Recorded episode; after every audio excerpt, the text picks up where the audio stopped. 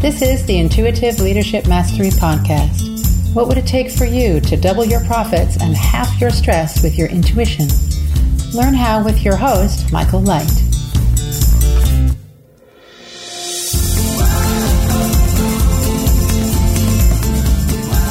Welcome back to the show, and today I'm talking with Raoul Davis, CEO branding expert at the Ascendant Group. And we talk about why intuition really needs to be as commonly used as spreadsheets and how sports people use intuition and why that applies to leaders, leaders in business as well.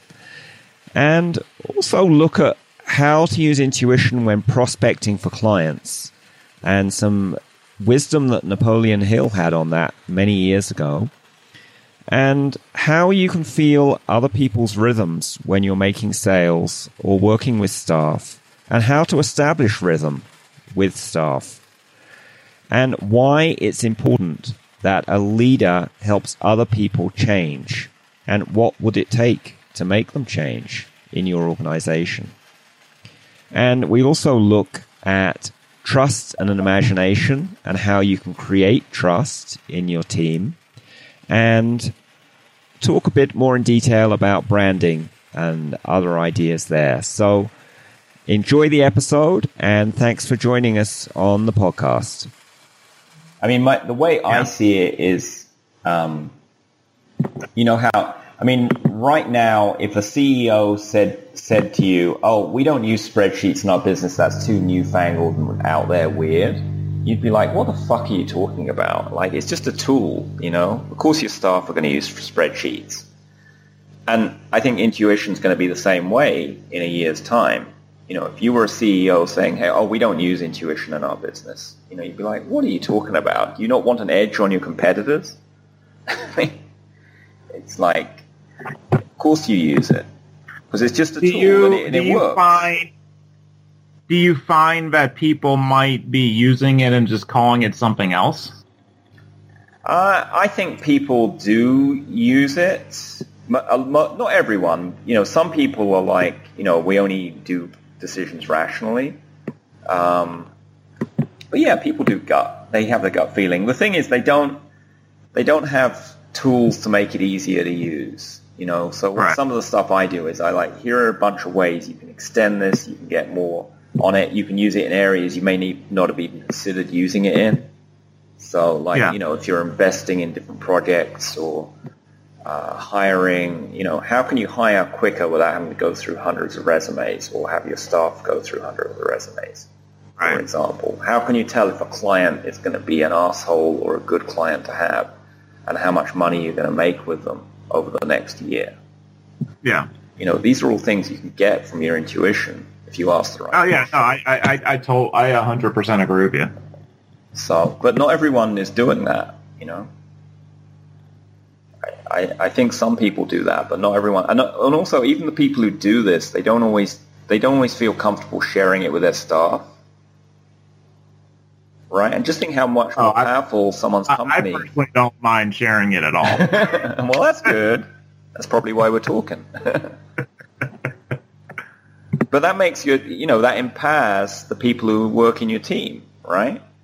If they if they yeah. can be like, hey, uh, it's okay for all of us to use our intuition, and we can all use these, you know, gifts that we have, we can build a much more powerful organization, and we can move quicker. Because that's the other reason for this. You know, I mean, you're probably aware that the world's changing a lot quicker these days than it used to 10 years ago. I mean, it's going nuts, you know? yeah, it was funny because I actually had this group called the Center for Organizational Effectiveness kind of do an assessment on our team and our strengths. And so going into it, I was assuming that um, one of the things was going to come out was that we were innovative, but that was not what came out. What came up was that we improvise. Mm and I think and it, it actually ends actually ended up being like the biggest core value amongst our most successful team members and I I think when you're improvising I mean a lot of times you are la- layering in your your intuition mm-hmm. Absolutely. That's how you can say how to successfully improvise. You know, I mean, that's what good business people do. It's also what, you know, if someone's in the military, you know, you don't think of the military as being intuitive, typically, or I don't, but they really are when they get into, into an actual battle, you know?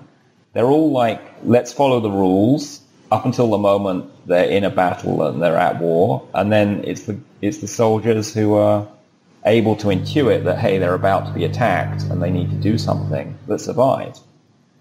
Yeah, yeah. I mean, there's a principle um, that I've actually kind of led our team by called uh, commander's intent. Basically, the commander sets the battle direction, but realizes that he's not always on the ground, so he has to trust his soldiers to be able to improvise and, and use their intuition and, and make the decisions that are the best real time.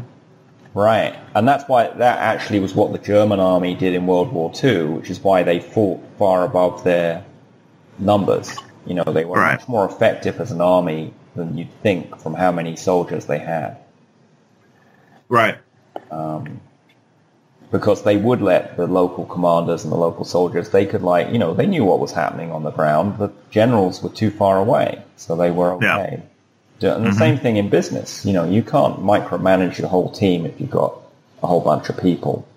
And even if you've only got a few people, it's still silly to micromanage them because why did you hire them if you weren't going to have them, you know, make smart decisions? Yeah, I totally agree. So, cool.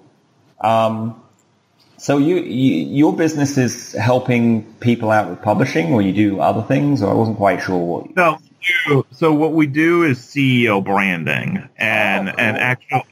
And, and actually, um, this is funny because now I'm, I'm going to kind of give you the backstory, and you'll kind of see how intuition has played throughout the whole entire process.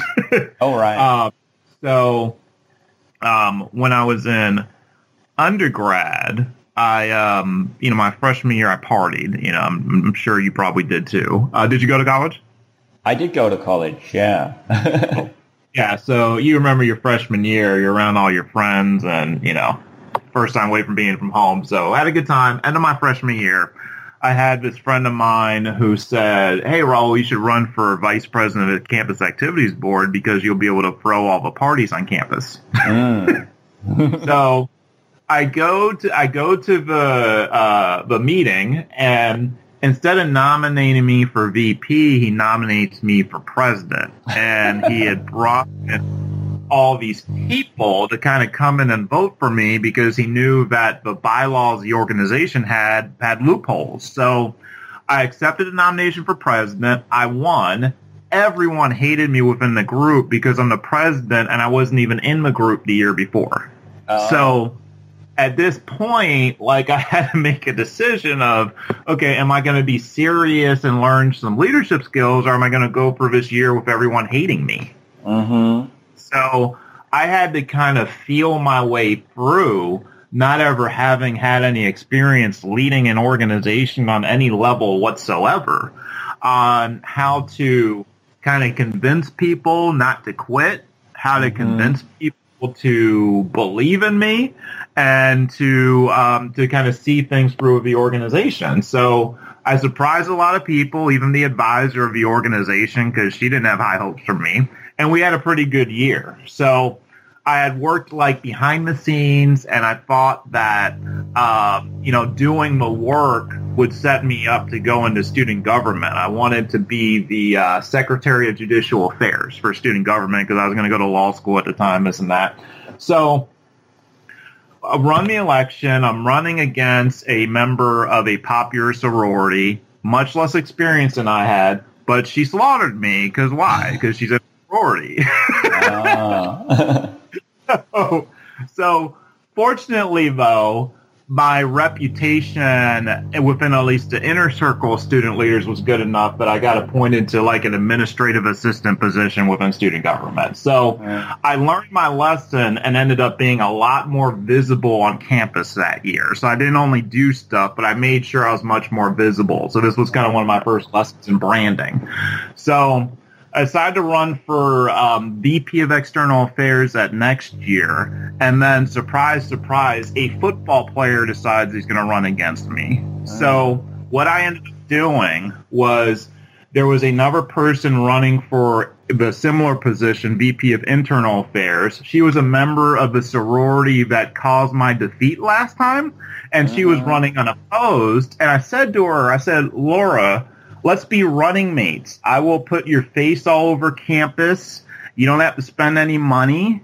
And, you know, you'll get more popularity on campus. She loved that idea. All her sorority sisters voted for me, so I pulled off the upset. so now you help CEOs do similar things with their brand.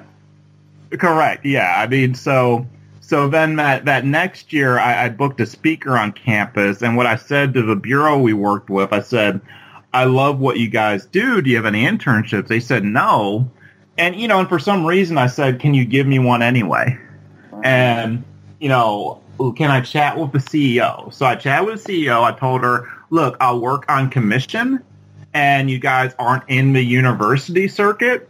I will help you get more established on the university circuit. So she agreed. I started calling my other friends at universities and student governments, and my big sophisticated approach was use me instead of some old guy you don't know to book your speakers. Mm-hmm. So started booking speakers at colleges across the country. Over the summer, I would do things like I would fly to Atlanta, visit every university in Atlanta, work my way all the way through Alabama, Mississippi, and to New Orleans. And no appointments, just go in, meet with the student activities director, try to find the, the student groups, and try to book speakers. Mm-hmm. So, and you know, and be mindful, I've never had sales training or any of this sort of stuff in my life.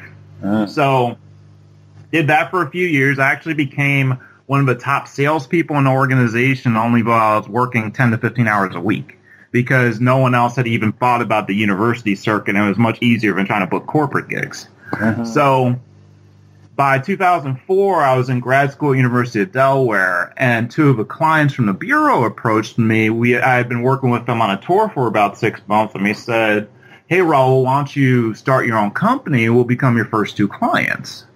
Mhm. So said, hey, why not?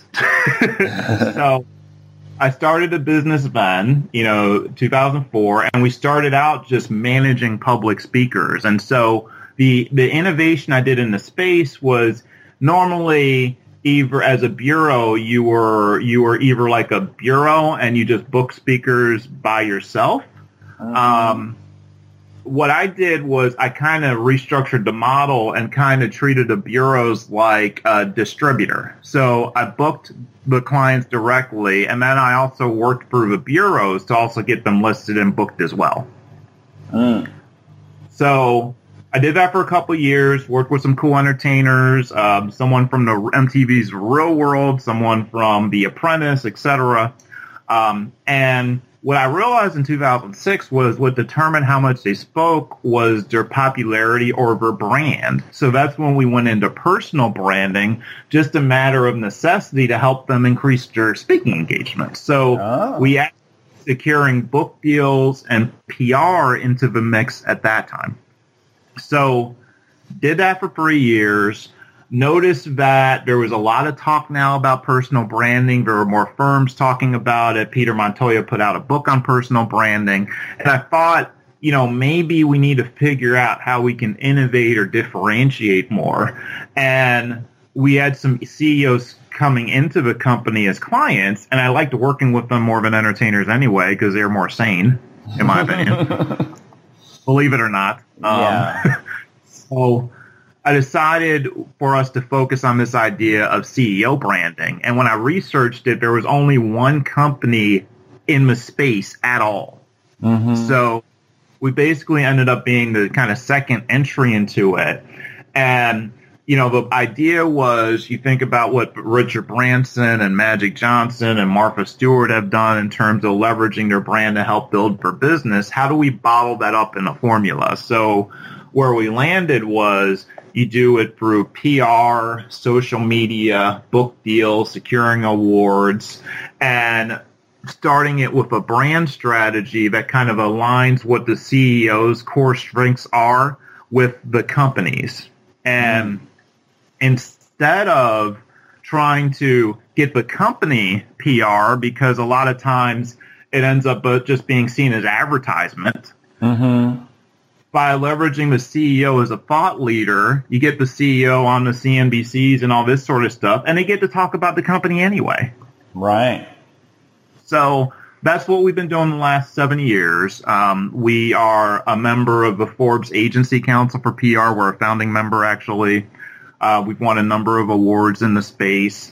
We've expanded a bit globally. We have an office in Egypt now. We work mostly with mid-sized market CEOs, um, some retired athletes as well, and we've had several clients in China. Wow, that's great. So you help them rebrand themselves so that they can be seen as a thought leader, represent their company better, and get media exposure. Yeah. So how do you? So the the three reasons you do CEO branding are one to grow the top line revenue for your company. It's just kind of a better mousetrap. Um, two, build what we call a portable brand. So if you think about like the Richard Bransons of the world, if you're seen successful in one area and known for it, people will assume your success in other areas. And the third reason is kind of the legacy building component is to be able to impact the world at a different level. People know, get to become more familiar with the work you're doing, and then that inspires others to do it. Cool. So you're you're making the next Richard Branson, really? That's the well. I, I want to make the next them, but you know, uh, on Rich, hopefully Richard Branson's level of popularity. Yes. Wow. I'm seeing hundreds of uh, people coming out of this. Yeah, that's the goal. wow. Okay. So, where where does intuition fit into this? Well, I mean, I think like most of it was intuition because I never studied any of the stuff. Mm. So it was it was intuitive for me to ask the CEO to give me an internship even though they don't have any. It was intuitive for me to kind of make up a sales pitch to my colleagues at other student governments and even think I could sell without having any sales background and being a psychology and political science major. Um, it was intuition deciding to start the business and structuring it the way I did, and then over time figuring out what type of ideation needed to make needed to happen in the business to kind of allow it to continue because it was kind of like every time there was a potential to get stagnant, you know, trying to jump ahead of that because I uh, I'm a I'm a firm believer that if uh, you know they say that if water isn't running, it becomes diseased. so you've got to have some type of continual flow, or that stagnation can kill you. Wow, that's a good quote. Is that your quote, or is that someone else's? It's something I, I read at some point. I can't remember where I got it from. I'm sure I can find it. Well, that's a good. Uh, I'm just writing it down. Uh, cool. So really, you just uh, follow your intuition. You keep flowing, and that helps your business be more successful. Yeah, you've got to be willing to read situations, feel your way through them, and kind of anticipate the next hurdle you're going to run into or begin to see the signs of that hurdle and be willing to move before that hurdle smacks you in the face. that really sounds like a sporting analogy now. A little bit, yeah. and I did make that one. yeah. But I mean, it's true for business too. If you're able to see the, the issues before they become problems, then you can just keep your business running much more smoothly and less stressfully.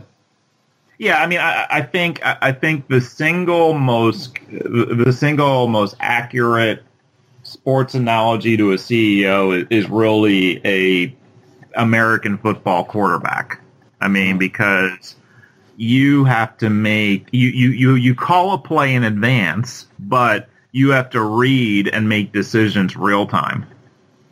And you're reacting to things that are unpredictable. You may think the defense is try is going to do one thing, but they do something totally different, and you have to read the situation real time. Mm-hmm.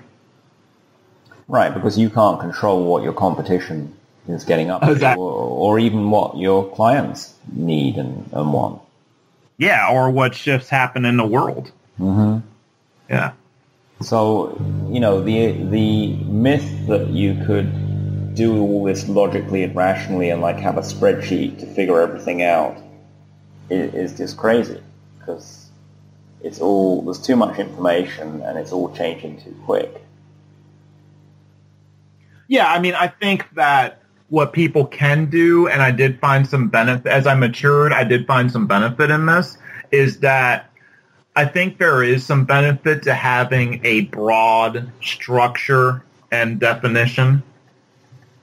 But you have to give yourself a room to be able to maneuver all sorts of ways within it. But I do think there's some benefit to having like a framework. I mean, like one of the things that kind of anchors me is um, I you know I read a lot of the the book of Proverbs and the book of Psalms in the Bible because the principles in there kind of help anchor me daily and allow me to kind of challenge myself to make sure I'm operating within the framework I said I wanted to operate within.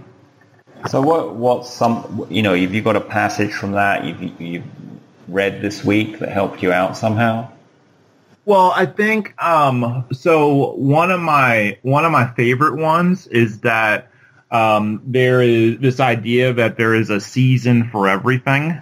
There's a there's a there's a, a, a time to cry, a time to cheer, and it kind of goes on. I'll, I'll email it to you, but I love that because I think what happens in our lives is that we are constantly moving through seasons, and we don't have complete control of them. And uh, because just like you know you you have no c- controlling factor of when spring summer fall and winter come in the real world. And i think it works the same way in our lives. I think the mistake people make is they all want to get to summer but the reality is we will all face winters. And what you need to be willing to do is make each season of your life the best season. How can you have the best fall or the best winter or the best spring? And when it is summer, you better start building that harvest so that you can make it through the next fall and winter.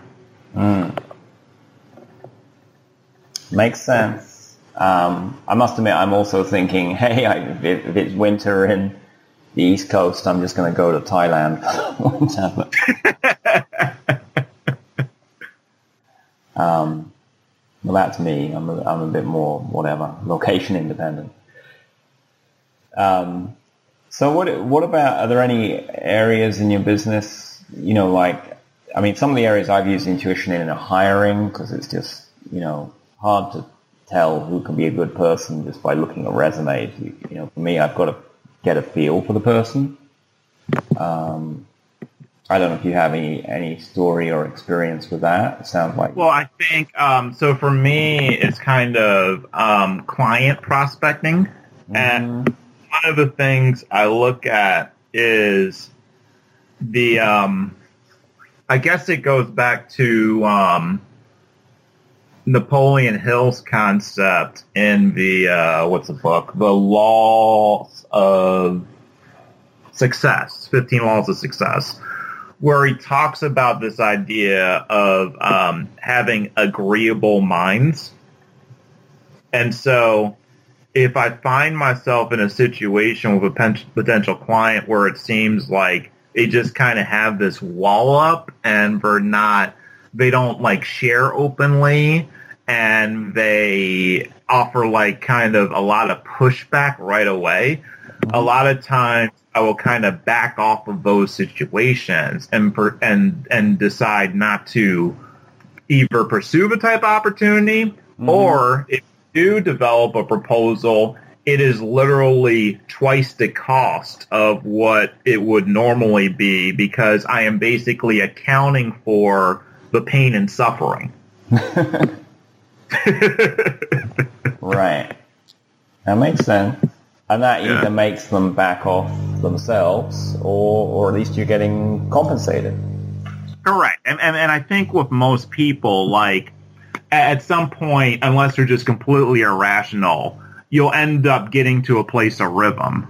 But mm. it's just it's just a matter of it takes more time, therefore it costs more, and to take to get to that place of rhythm with some people than it does with others. And yeah, I think that's a that's a whole another concept. Is I think this idea of rhythm. I think life is a lot like dancing. You know, uh, I think that you end up um, learning to follow the rhythm in life. Like there's times where it feels like you are cutting against that.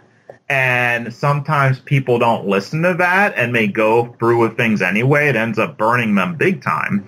So when you kind of enter in that place where you feel like you're free flowing and you're in that rhythm, things come together much better. What's an example of that that you've seen? I, I totally So- get it, but Uh, so when I do um, when I do brand strategies for clients, like you know, we will spend four to six hours with them, uh, get the information, and you know, there is there is some days where I can sit down and start developing that strategy, and I just don't have it.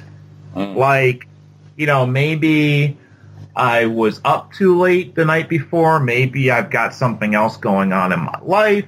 And if I try to like just grind through that, it ends up producing really poor content. And and I have sometimes just said to a client, you know what, we need an extra week on this because the last thing you want to do is produce something that isn't going to be your best. Uh-huh. Whereas, you know, like you know, sometimes it may be I need to go to a beach or, you know, sometimes I'm just kind of in that rhythm uh, and then I can just flow right through it and what normally might take 20 hours takes six. Mm. So instead, if you listen to your your what's going on and feel the rhythm, you know that yeah, now's the time to rest versus now's the time I can just get this material done real easy and not fight Correct. against that. Yeah, and, and, and I think I think a really simple application that people can get of this is I think way too many people try to do complicated work late at night. like mm-hmm.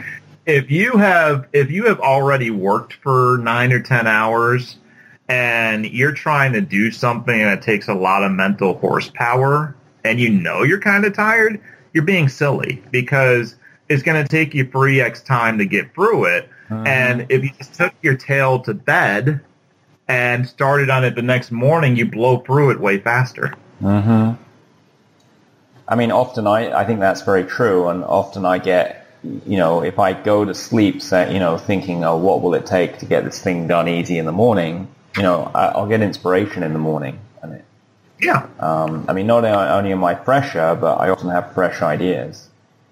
Yeah. Absolutely. So that is a, a great way to do things.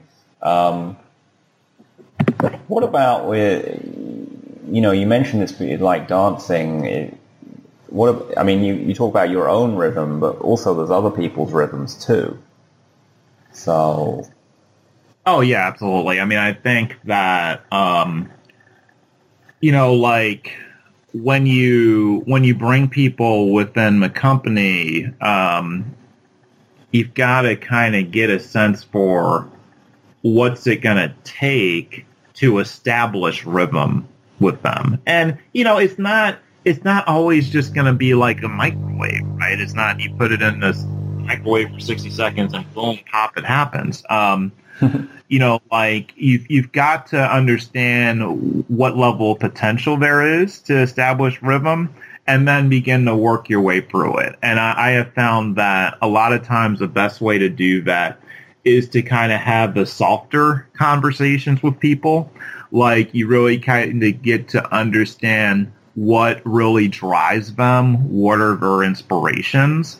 And when you can kind of find the commonalities between what drives you and what drives them, and you begin focusing in that area, you develop that rhythm much faster. I think the big mistake a lot of people make is that they just treat everybody the same.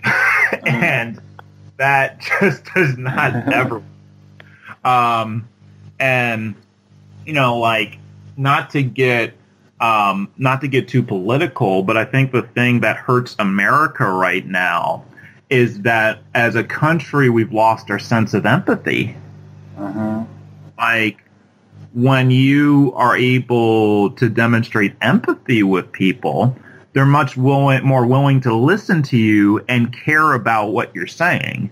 And you have a much easier time articulating and working through your differences at that point. I um, I saw Joe, Joe Biden give the most interesting interview a couple months ago. He talked about how he, you know, him and and Strom Thurmond and Jesse Helms obviously had very different views of the world at, at, at one time, especially when Helms and Thurmond were were segregationists. But Mhm. over time, um, getting to know each other over the course of decades, they came to be really good friends. I mean, Biden gave one of them their, their eulogy. And Jesse Helms' children said to Biden, you know, we don't agree with half of what you what you agree agree with politically, but we voted for you because we know you. We know your heart. We know that you care, that you want to do the right thing.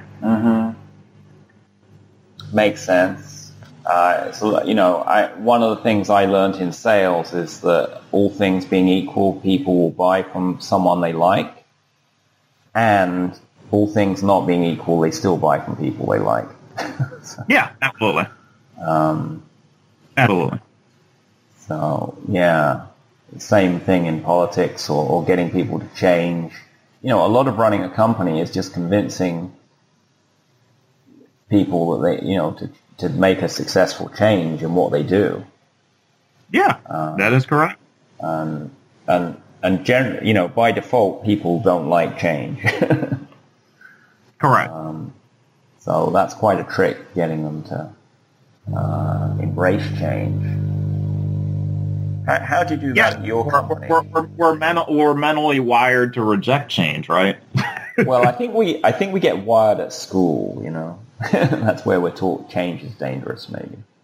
But I, I think before we're like three years old, before we hit school, oh yeah, yeah. little, we don't. little care. kids Yeah. love new stuff. You know, they're curious. Yeah, no, I, that's a very fair point. Yeah, you're right. Um, but once we get beyond that and we've gone through education, it's like, oh, you know, got to learn something new. That sounds a bit like might be a lot of work, might be dangerous, might be hard. yeah, right. Um, so yeah, what's your what's your secret to getting people to embrace change? Um, I, I actually tend to want to show them that it's working first. Mm. So if I am going to ask the team to make some sort of change, I tend to model the change first, have some progress in it, and then walk them through it. Mm. So you're kind of leading from the front there. Yeah, I mean, because I think that, um, oh, I know what the concept is. The objectionable mind. That's the word I was missing. Mm-hmm. Yeah, I mean, I, I, I, think that you've got to be willing to kind of coax things in a way that you're removing the obvious objections that would typically come up. And you work people out of purely thinking with their analytical mind and beginning to work with their imagination. Mm. Well, that is really uh, one of the keys to a successful leader. That Yeah. They, they can work with their own imagination, but even more importantly, they can help other people to imagine how things might be different if they hired their company, or how it might be different if we changed the system inside the company. Um, Correct. Yes. so I'm working with imagination is really, you know, that is really dealing with your um, uh, intuition and the magical side of things because it's not physical. Um, Correct. You know, and that's I, that's basically what your whole your whole business is built around brand strategy. Yes. I mean, brand Yes. is not something you can like grab hold of. You know, it's all intangible. Yeah, yeah. We have we have to get them to buy in to imagining that after we work with them, we're going to achieve some future state that doesn't exist yet. You're a genius then. I mean, that's really hard to do, right? You've got to convince a client that you're going to work with this thing in, in other people's minds that doesn't even exist yet, the brand. Yeah, I mean, and, and uh, I think we've had some success in convincing them because we've been willing to commit to things that I don't know of many other firms are willing to commit. So, for instance, we commit to a number of media placements. So, if we're working with someone for six months, we might say we guarantee a minimum of 30 media placements if we're doing Facebook, we may say we guarantee at least 15,000 more Facebook fans. So what I tried to do with the business was kind of look at why people hate the industry in general, and a lot of people hate PR. They do. And- yeah. and I tried to think, well, why do they hate it? Mm. And then I try to frame the business to overcome those objections so that what happens is that we are talking differently than the bad experiences you had in the past. And if you're doing a competitive bid, the competitors are not framing it the same way we are. The the analogy I use is that um, you know, like when you go to a car dealer, you put down money, you expect to leave with a car. Like what most PR firms do, and most in this branding category in general, is you put down money, you might just get two wheels. you don't know. So we've tried to frame it like it is a product, like you're walking away with something more tangible at a minimum. You mm-hmm. can wrap your arms around it. Mm. Well, that sounds like a great way to help people understand what value you provide. Right. Um, and, you know, I, I, it really occurs to me that sales is, a lot of sales is working with the imagination of, of the client so they can get where they could be in the future um, and overcoming their own resistance to change. Um, and, and also their, their, you know, their fears about whether it's going to work or not. Yeah, I, I, think the, the two words I would use are trust and imagination. Mm. You So those two things, you're good. So we, we were talking about imagination. How do you create trust in other people? Well, I mean, so trust is basically demonstrating to them that you have the capability to do what you say you're going to do. And then also you are, again, different from what their previous experiences have been. So you're overcoming the skepticism that they naturally have. Uh, I'll tell you, for instance, what I do not understand about people who make cold calls is like, why in a million years would you ever call an entrepreneur and say, can I speak to the business owner? like, if you haven't taken the time to find out what my name is, Mm-hmm. I'm not going to trust you. that that like is an automatic red flag. Right. But I mean, the way to do a successful cold call is you do some research, and you Right. not only find out their name, but you find out other points of connection, uh, and what what pain, maybe what pains they have. You can find out. There's a lot of things you can find out before you phone someone these days. Yeah, yeah. I mean, there's all sorts of things you can find out to help develop rapport, and then also you you you you you t- you know you got to start the conversation in a way that's disarming. Like if someone is picking up a call from a number that they're not familiar with these days, they are com- they they pick up the phone ready to be combative. Mm-hmm. So you immediately have to disarm them. How do you do that? Well, I, I think it's just what you laid out. It's basically sharing things about the business. It could be having some other level of small talk. So it's going to be one of those two things or a combination of both. And uh, where does your your gut feeling, your intuition come into that kind of conversation? Oh, you're reading tone. Mm. Because when a person picks up a phone, mm-hmm. you can kind of tell where they are right away. Are they rushed? You know, mm-hmm. did you catch them at a good moment? And then you've got to flow through the rest of the conversation based on where their tone is heading. Mm-hmm. So you're reading their energy, you're picking it up through their tone of voice, their Correct. speed of speaking, how engaged they seem. But Their tone is more important than what they're saying. Mm-hmm. Yeah. How much more important? Oh, I would say 3x. Mm. Wow.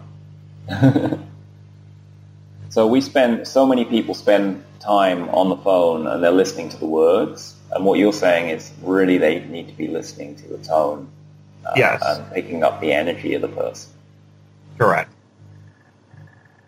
And then what, what do you do? You know, if you pick, if you're picking this info up, what are you doing with it? Well, you're you're adjusting to how much time you're going to have in the conversation, mm-hmm. and based based on that, you you lead with your points that so if if you if you know that basically this conversation is going to end in like the next two minutes mm-hmm. then you to go ahead and try to pull out your hook that is going to make them interested in either talking further in that moment or allowing you to get an email address so that you can follow up with them mm-hmm. So I mean, it's almost it's almost like you had you know you're you're at a dance and you met someone and it's like you want the next dance and they're like their body language is just not interested, but you've got a, you've got time for one dance and maybe you get their their number to dance further later, or they they become engaged in the dancing and they want to continue dancing. Yeah. Um, but if you're not paying attention to that, then you're just going to strike out.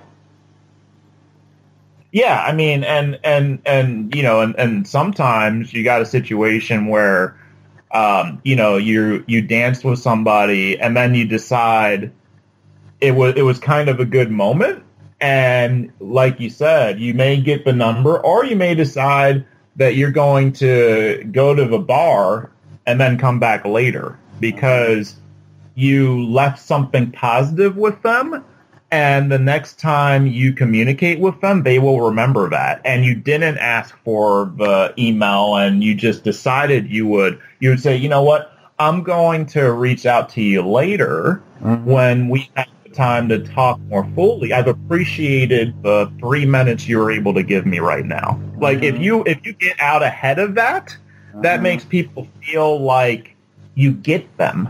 Mm-hmm. Back to the empathy. Yeah. Because I think there's a shortage of empathy in the world right now. Yeah, that is it. that is it. We're, we're running a deficit. so you so you're saying the world? I thought that was just an American thing. Uh, no, I think there's a shortage of empathy in most Western countries. Not okay, all countries. I mean, I think there are country. I mean, I'm in Thailand right now, and I'd say people are pretty empathetic and have time. You know, it's sort of like a, you know, if you if you take yourself back to the 1940s or 50s in America, where it was like the small town and people had time to say hello to people, um, which we don't seem to do so much anymore. You know, there's more of that that happens in some countries. Um, I certainly see it in Latin America more, and I see it in Thailand. Um, yeah, you know, I, I, think so. This actually makes me think of something different. So, I, I think the other point related to empathy is being willing to understand how people's backgrounds guide their behavior. Mm-hmm. Like some people, you know, initially are rude, not because they're even trying to be rude, but because it's just kind of wired in them from how they were raised. And mm. if you can stand that initial layer of of ugliness, you're one of the five percent of people who can, you get rewarded big time. Mm-hmm. like our um, our um, one of our PR people, she uh, eighty percent of my team cannot stand her mm-hmm. because she is very short in her communication. Like mm-hmm. she basically does not add a lot of color to her messages. She's very kind of bottom line oriented. Mm-hmm. But you took the time to understand why she's like that, what type of work that work experiences she has had, um, what type of family situation, and as a result, she opens up a lot more to me than probably anyone she's ever worked with before. Mm-hmm. So I, I think that I think that empathy thing drives not to just like individual situations in the moment, but it drives to trying to understand who people are. And mm-hmm. I think even about America, my, my, my biggest issue with people from other countries that criticize America is yes, we're the most racist country in the world, but we're also the most tolerant. And we're the only country that has been brave enough to have this level of diversity. And of course, there's going to be issues with it it's been 300 years. It'll probably take 300 more for it to be smoothed out. and can you imagine if China was even 15% diverse, they would go crazy. Mm. like, you know, and and South South Africa, when you know being being ten percent white, it went crazy. So, mm. like, I, I think a lot of times we're just not patient and we're not thinking through the bigger picture and kind of why things are the way they are. Well, and it's not just countries. I mean, just within the United States, if you take people from different parts of the, of the U.S., you know, if you yes. if you take people from New York and people yeah. from Atlanta and yes. you know somewhere out west, you know, they all have yes. everyone has different ways of interacting. Yeah, we're like different countries, pretty much. well, yeah, it's like 50 different countries all put together. Yeah. Which is sort of how it started, right? I mean, there were 13 yeah. different states, and they all decided to get together. Yeah. Um, but even now, you can still feel, you know, I still feel that it, it is like almost a different country when you cross a state line. Um, yeah. Or, or even just between different cities, even within the, you know, different cities, even within the same state, have a different feel to them. Well, I mean, James Carville, I think it was, famously said in Pennsylvania, you have Philadelphia and Pittsburgh, and then Alabama in the middle. okay.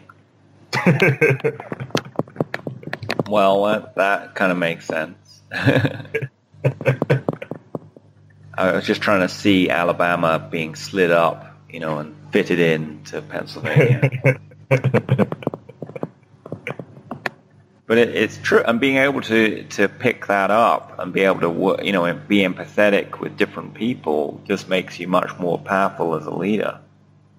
Yes, um, it, it, it, makes people open up more. I, I, I run an a, anonymous political blog. I'll actually give it to you. Um, presidential ticker Mm-hmm. And um, I, I don't put my name on it because I don't want clients to know, you know, political stuff I'm doing. And then also, uh, you know, because I'm behind the scenes, if I have like a comma splice or something, it doesn't matter. Um, but I have Trump supporters, Clinton supporters, Sanders supporters, everybody on the page interacting with each other. And sometimes it get it gets ugly. Mm-hmm. But what I try to push people towards is understanding each other. So Mhm. when someone makes an, a really ugly comment, I kind of ask them, well, why do you feel that way? And have you considered this perspective? And it doesn't matter which side we're on. I try to push people towards empathy. So I don't take a partisan stance. I just take, I just try to push people towards thinking of, of what's the other perspective. Mm-hmm. Well, so you're helping people be empathetic. Themselves. I'm trying. Yeah, it's it's kind of brutal though. Why, why is it brutal to, to get people? Uh, to because I because I empathetic? think that I think that this election has just made people callous in a way Mm. that I haven't I haven't seen in my lifetime before. Mhm. Yeah. Yeah. Well, maybe maybe we have to go really down in order to come back up. You know. Yeah, I mean, but but but one thing I say about people who get really upset with Trump is I say, don't get mad with him that he just took the lid off of the garbage can. He kind of showed us where our country really is. hmm Yeah, it's a bit of a And, and to your mess. point, yeah, I mean, to your point, you've got to uncover it before you can deal with it. Mhm. Yeah. Yeah. Well, yeah, no one's really wanted to deal with the garbage can. They just want to kick the garbage can Right. the future. right. You know? Right. So, exactly. um, but it, right. that is a you know helping other people uh, express empathy for each other is a pretty big skill. Yeah. I mean, it's one thing to be able to be empathetic yourself, um, but helping others to be empathetic is another le- level on that. Yeah, I, I once was working with um, with a uh, a couple of young millionaire African American clients, and this guy from Tennessee just basically started talking about these niggers are gonna lose their money and blah blah blah, and just like nasty. And so I said, you know, thank you for writing me. Um, you know, here's some additional things to think about. They actually have worked very hard. And we went back back and forth a couple times. And then and, and I even said to him in one of the emails I said you know I'll be praying for you. And then he emailed back and he was like you know what man I'm sorry. You're talking about praying for me and I'm being a complete jerk what happened was one of my friends got raped by two African American guys and they got off and it's made me very bitter Mm. and so he uh, he thanked me. We engaged a couple more times, and who knows? Maybe I prevented him from one day committing an act of violence because he calmed down. You know, so you don't ever know how what you do ends up impacting people. Mm-hmm. Yeah, and how you know what you pick up and how you say things can totally change uh, how they interact and their energy.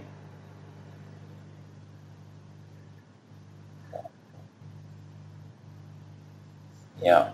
How how do you deal with that when you've got someone who's you know maybe a little aggressive or confrontive? How, what do you? You got to you got to be willing to assume that they aren't pure evil. so that is the baseline. No, it really is. Like no, it makes sense. assume 'cause that you- they aren't like Charles Manson, right? Mm-hmm. Because if you end up finding yourself justifying why they're stupid, then you won't have a reason to engage with them. So I would rather find out what is driving what driving them and then work from that place. Hmm So realize that they are, you know, they are also spiritual beings having a human experience. Uh, Yeah, and we're, ju- and we're just struggling with it in some sort of way, and we all struggle. mhm. And then you can have more empathy for, for them, and and that opens up more communication. Yeah. Yeah, it makes sense. Um, so any any other things on business intuition that you picked up in your Um, Yeah, I mean, I think, uh, I mean, I think you also kind of nailed it a lot where you talked about kind of tapping into, you know, that spiritual side of you. I mean, you know, I, I happen to believe that the Big Bang didn't create itself. You know, mm-hmm. some force had to set that in motion. And I think that if you are a person that's come to that conclusion, you owe it to yourself to spend a part of your life figuring out how to tap into that force, mm-hmm. whatever you believe it to be. Mm-hmm. So this can help your business to be more successful and easier to run.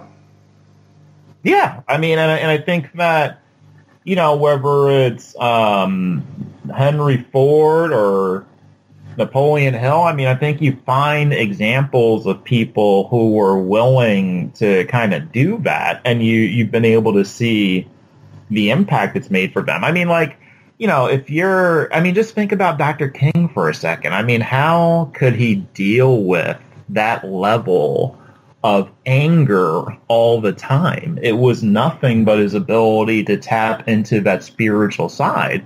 Without it, he would have just been angry all the time. Right. And he, he wasn't, you know, or at least yeah. outwardly he didn't come across as angry. I mean, he was passionate, but he didn't like take it personally. Correct. Which and uh, that that's quite a skill. Yeah. Just imagine if you'd been around back then and you could have been his personal brand advisor.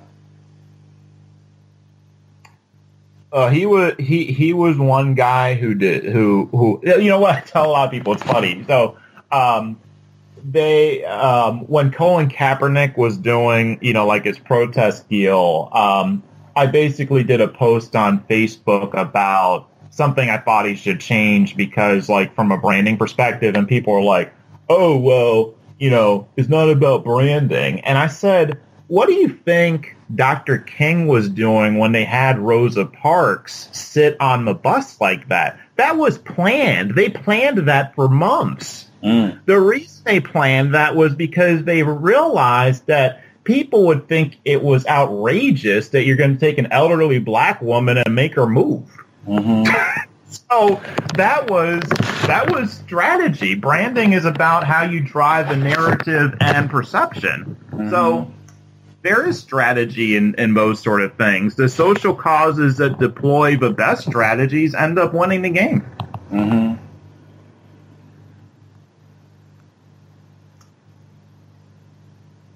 that's um, I mean, how do you fit, how do you get what the best strategies to to you know, promote whatever movement you have is, whether it's political movement or it's a business movement? Because the best businesses really are, you know, they're not just selling a service or product; they're helping create a movement. So, um, okay, so my mentor in branding is a guy named Chris Collins. He taught me this very simple concept.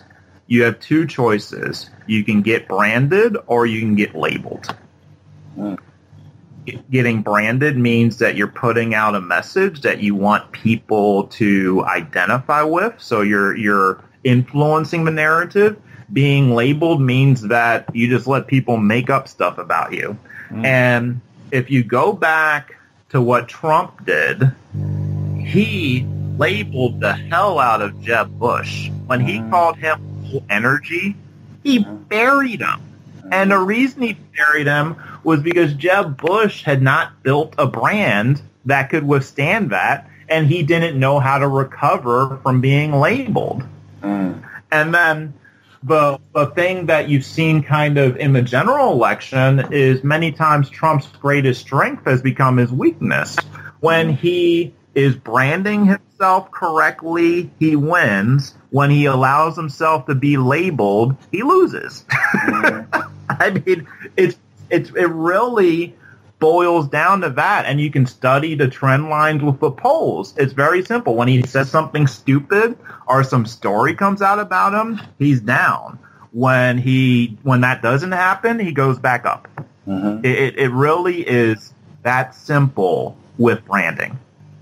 So the key to branding your, your business and yourself is that you get your story out and are clear about who you are instead of being labeled by others. And, and you find and you find people and you find the people who are most likely to receive it.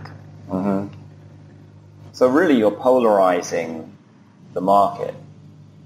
You know, some people are going to like the true, the authentic you, and other people aren't, and that's okay. And that's that's better than. Well, yeah, I mean, so some people, well, some people will like it, and then what happens is when most people start liking it and they start talking about it, other people catch on as, pig, as they piggyback on. Mm-hmm.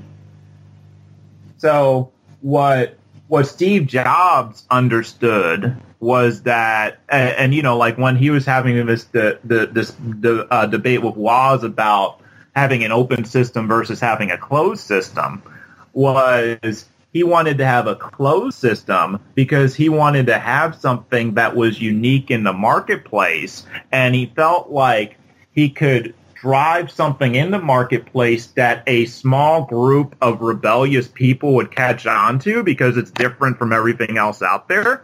And that small group of people would start sharing it with others. And that's exactly the way it played out. Mhm. So he had a clear brand. It, it was clear, and by brand, people knew what he stood for. Is that Well, of what a it- brand is? So I, so I think so. I think what was kind of interesting about him was I don't know if people necessarily knew what he stood for. I think what they knew was that he was creating something that was different. And the people who levitated to liking things that were different just began to identify with that company and with his brand. Mm-hmm. So he tapped into an emotional chord that was very powerful. Right. He had a very strong. I mean, I remember that ad that they did in 1984. You know, the famous one. Hello? they're- Yeah, you still hear me? Yeah, Yeah, that famous ad they did in 19 Apple did in 1984. where yeah, I mean, yeah. That that, that idea. ad was not for the masses. Mhm. Yeah, yeah. That ad was not for the masses. It was for a small group of people to latch onto, and then to spread it to other people. It was for the people who believed in creating something different. You know, when uh, did, did you ever watch Jon Stewart and Stephen Colbert when they were on back to back? Mm-hmm. Yep. Yep, I did. So, what the two of them, yeah, yeah, what what the two of them were able to put together in terms of being able to infuse comedy and news and really, really kind of connect with people emotionally. I mean, they they basically accomplished, and I was one of the people. There are a lot of people who they got their news from the two of them, uh-huh. and it was because of the level of candor that they that they both offered and infusing it with human with uh, humor. And so and, and the fact that they were doing something very different it was out of the box of, of the matrix right?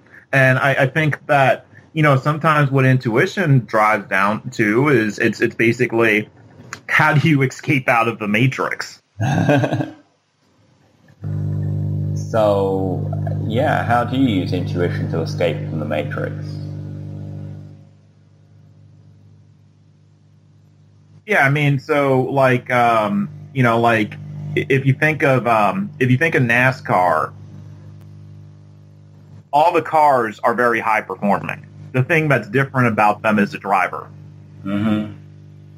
So you have to realize that it is your individual kind of talent and thought that is the most unique thing.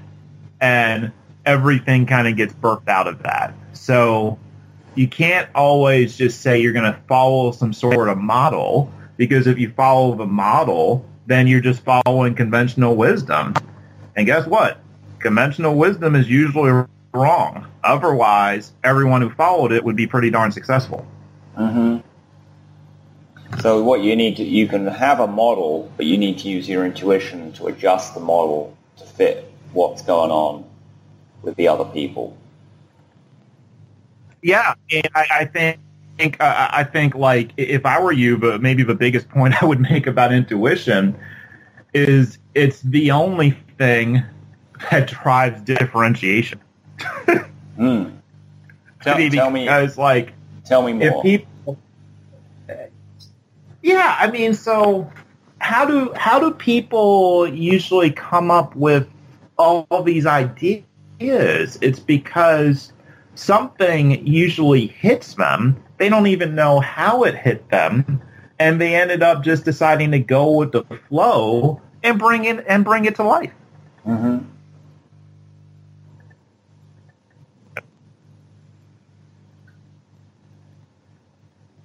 So that that's a way to have more creativity in your company and also have it flow better. Yeah, yeah. I mean, it is. You know, your your your your intuition is how you gain your competitive advantage.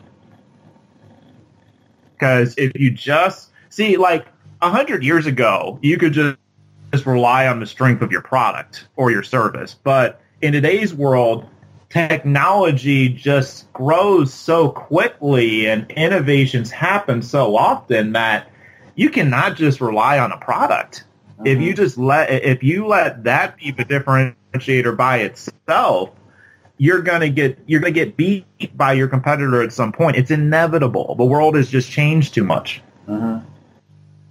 Yeah, they say that um, the number of inventions we had in the last hundred years, we we in the last forty in the first fourteen years of this century, we've had as many inventions as we did in the hundred years of the last century. Yeah, and then guess what? Eventually, we'll move to a point where seven years equates to that 100. Mm-hmm. Right. it's just getting faster and faster, and you, could, right. you just can't. the The only way to keep up is to use your intuition to to be able to navigate through it. Yeah. right. I mean, it's sort of like a hundred years ago we were dancing in slow motion, and you could plan things out a bit better uh, ahead of time. But now we've got, you know, now we're dancing in real time, and you, you, you if you don't want to step on your partner's toes, you, you've just got to follow the energy. Yeah, I mean, the, the issue with um, with uh, and this last thing I'll let you go is with um, with Trump's slogan of "Make America Great Again" is I tend to say more so let American politics be great again because there used to be a time where more empathy was involved. But his issue, the issue of him saying "Make America Great Again" is, is that the jobs are never coming back. A lot of them they just can't come back because structurally, with robotics and AI and some of the other things that have gone on, we're just getting more efficient. So the workforce has to be retrained and people have to understand they have to be able to learn how to tap into her intuition because it's be the retrain up in your intuition and learning how to build your personal brand that is going to be what's successful in this kind of next workforce revolution we're going through. The millennials, I think, are positioned fine for it. I'm more so concerned about the Gen Xers and the um, the baby boomers. Mm-hmm. Right, because they, they may not be quite as nimble on their feet. Right. Yep.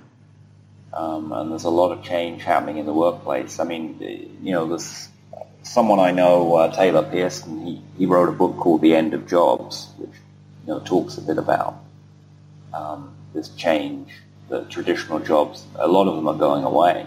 And the re- really the only way to have security yeah, is to I mean, have your own business.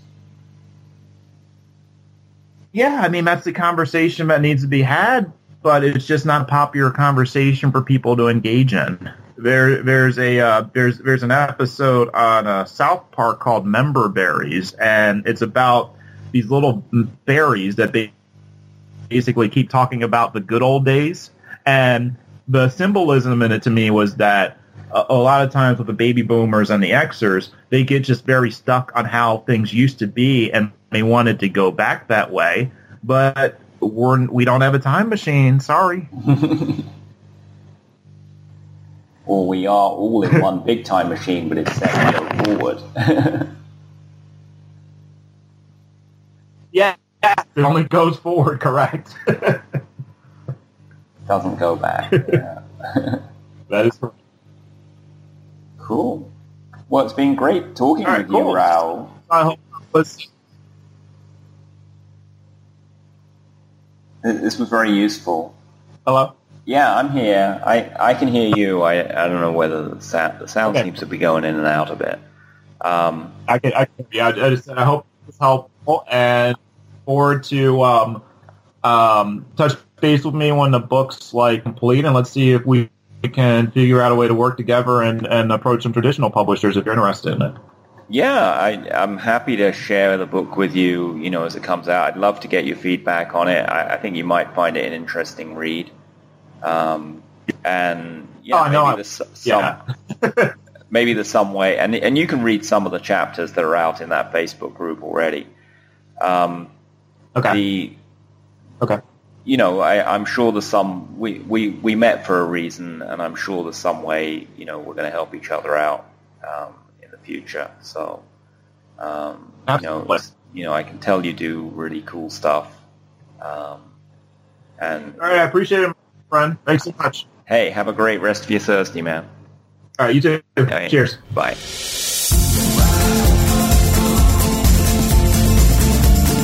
Get strategies and show notes at intuitiveleadershipmastery.com. What would it take to see you here next time on the Intuitive Leadership Mastery Podcast?